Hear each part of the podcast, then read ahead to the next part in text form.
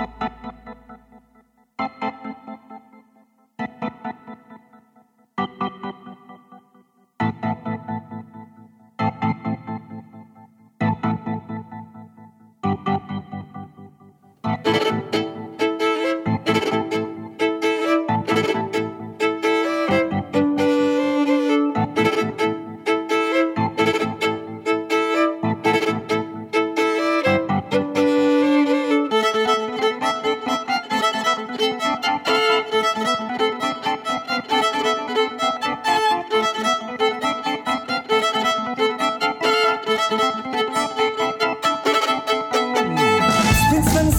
Engine down on Alligator Road. Breeze gust us, spontaneosis, stall before repose. Holds catalyst in hand, retreats hypothesis to mind. Sun folds the conjecture, moon drops the line. Sun folds the conjecture, moon drops the line. Sun folds the conjecture, moon drops the line. Sun folds the conjecture, moon drops the line. Sun folds the conjecture, moon drops the line.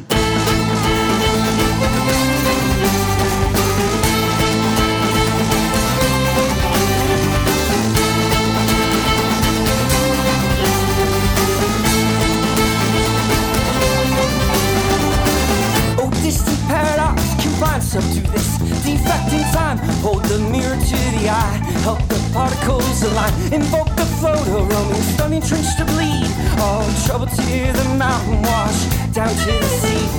Trouble to the mountain wash, down to the sea. Oh, trouble to the mountain wash, down to the sea. Oh, trouble to the mountain wash, down to the sea. Oh, trouble to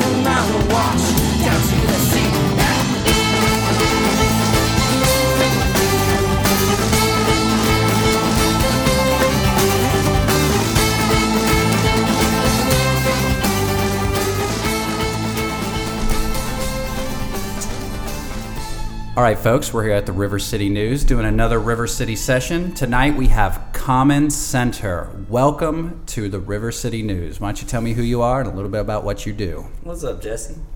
Yeah. Uh, I'm Liam. I play guitar.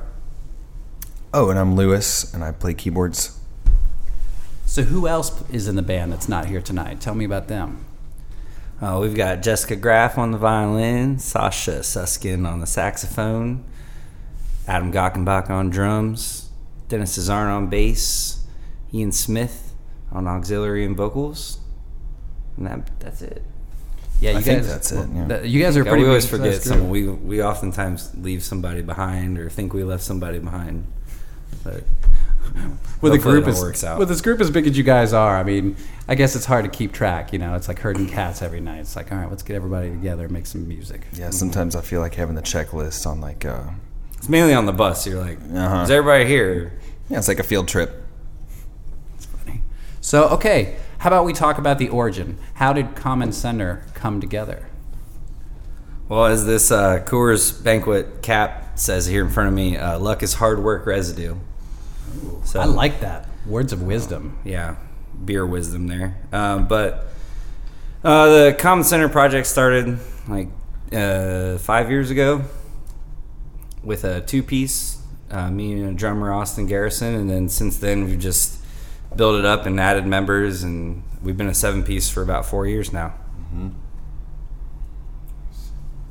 So, I mean, did it go from just two to as many as you have, or did you just slowly start adding people through the years, or when did it grow to the size you have now? Well, as some of them refer to it, I Charles Manson them into the group. In the best way imaginable.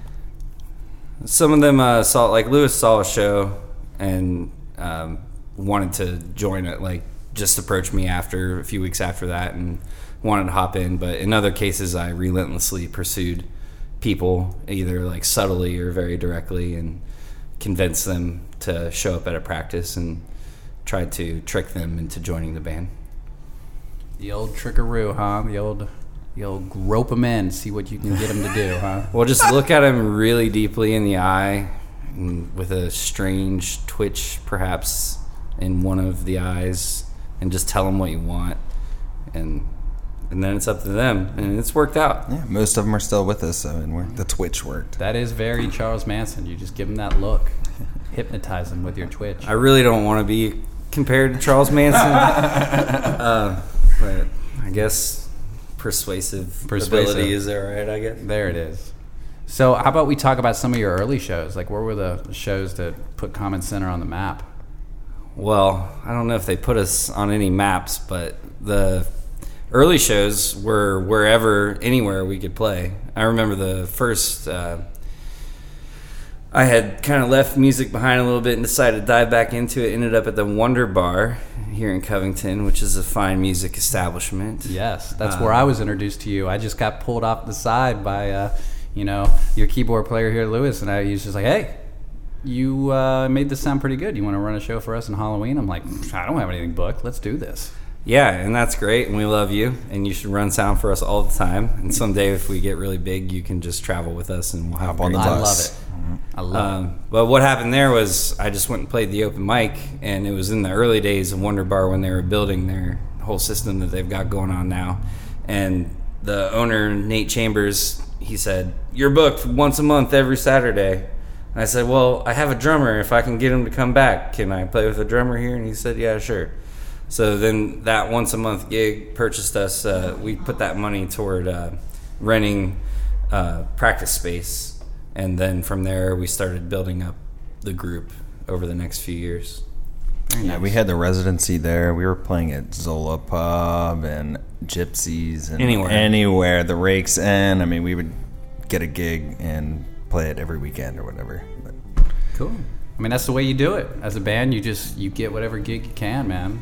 And then when you get to a point where you start, you know, getting offered bigger shows and stuff like that, then you're like, well, yeah, sure. Now pay me.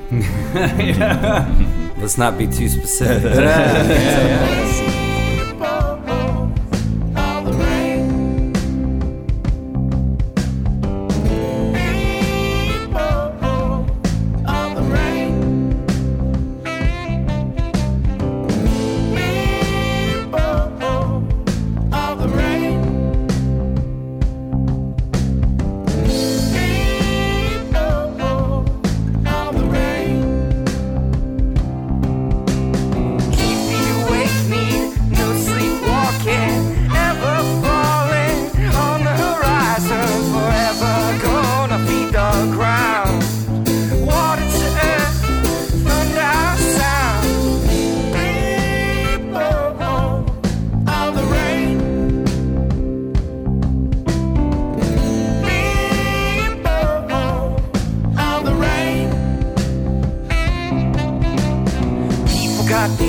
Of an ever-present wizard on the beaches of your brain.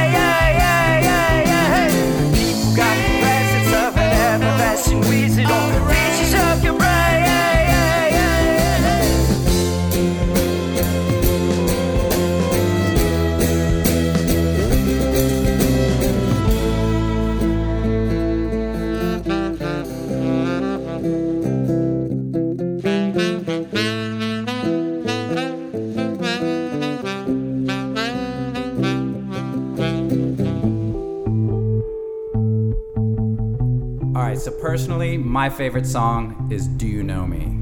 I, I just the reason why I like it, it's just it's got a great flow to it. It's got the strings. I mean, it's got the saxophone. All these elements I like. It, it's just it's kind of got an up and down with the emotions, which I'm all about. Why don't you guys tell me a little about how that song was written, a little bit about maybe something I didn't know about it, because that's my favorite. Well, uh, I believe it's going back a little bit in time, but I believe I wrote that song soon after we became a full seven piece band. So, like, I, I'd been writing solo for many years and then with a drummer. And when you bring in all these elements, you start thinking a lot more about how can you work in all these different elements without it just becoming chaos. And I think that was one of the first attempts at that. So it kind of attempted to have a little more space and movement between each part, but also like a lot of builds and stuff. Um, so musically, it was intended just to allow the soundscape of the band to some room to explore instead of just like having everything laid out and you just have to follow along. It was a lot more open ended. Uh, it left questions open, which is a new. When I started writing for the seven piece band, like I intentionally leave some things unresolved because they can resolve those problems more uniquely and creatively than I possibly could anticipate. So left a lot of room for that musically. I mean, lyrically might be another story, but if we're just mainly focusing on the music, it was about leaving room for them to explore and adapt and change the composition to how they felt they could express themselves best. I just like it because I get to play piano a lot in it, so it works for me. We're all children inside.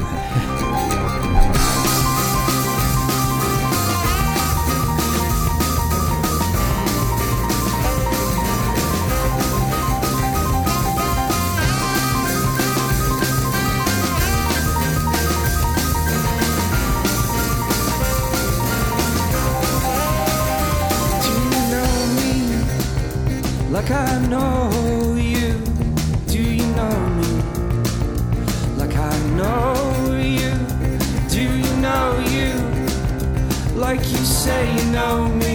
Yeah, do you know me like you say you know you? Yeah, do you know me like I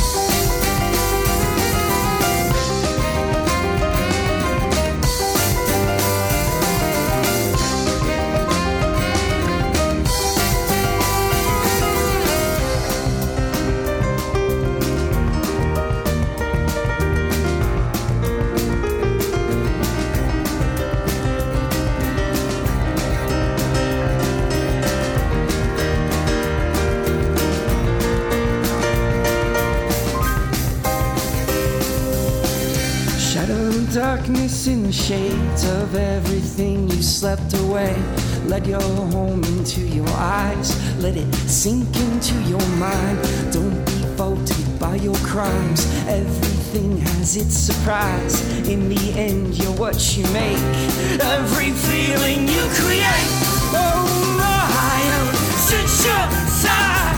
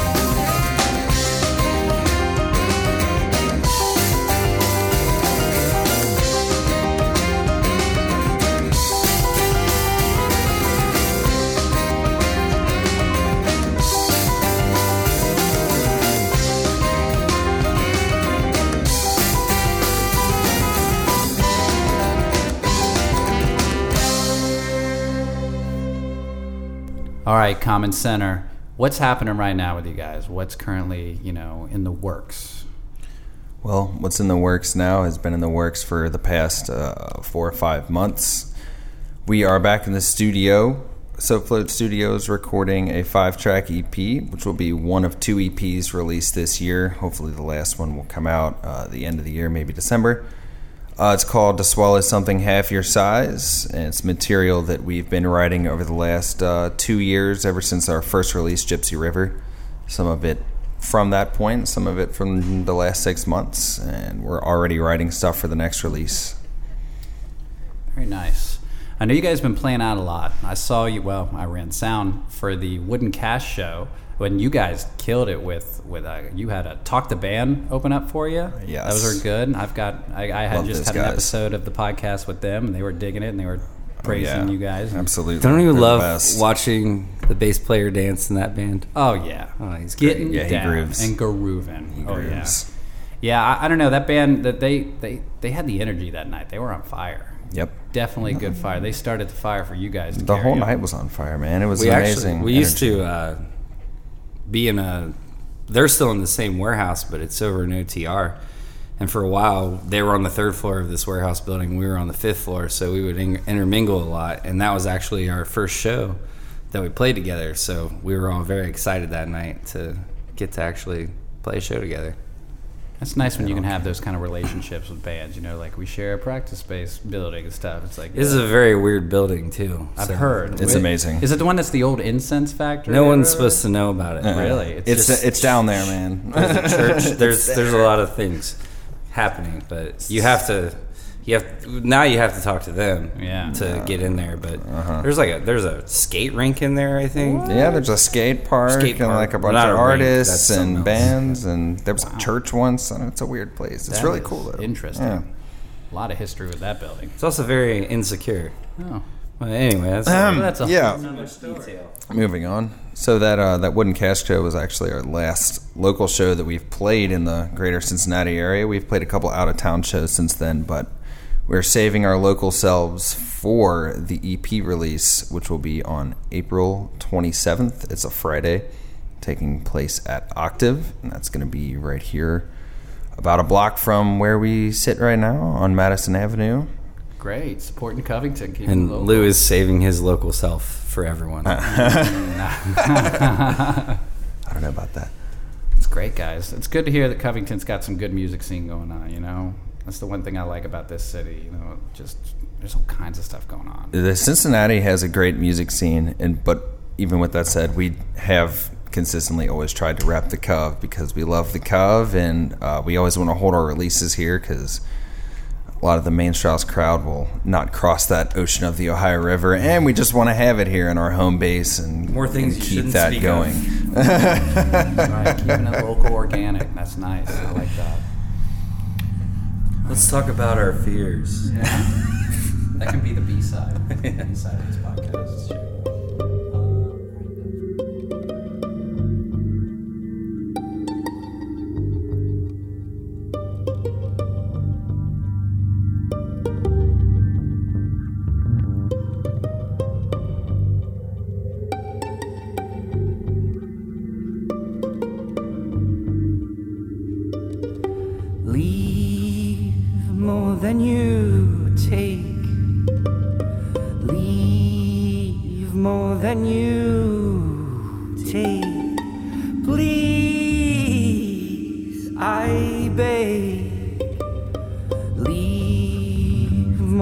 You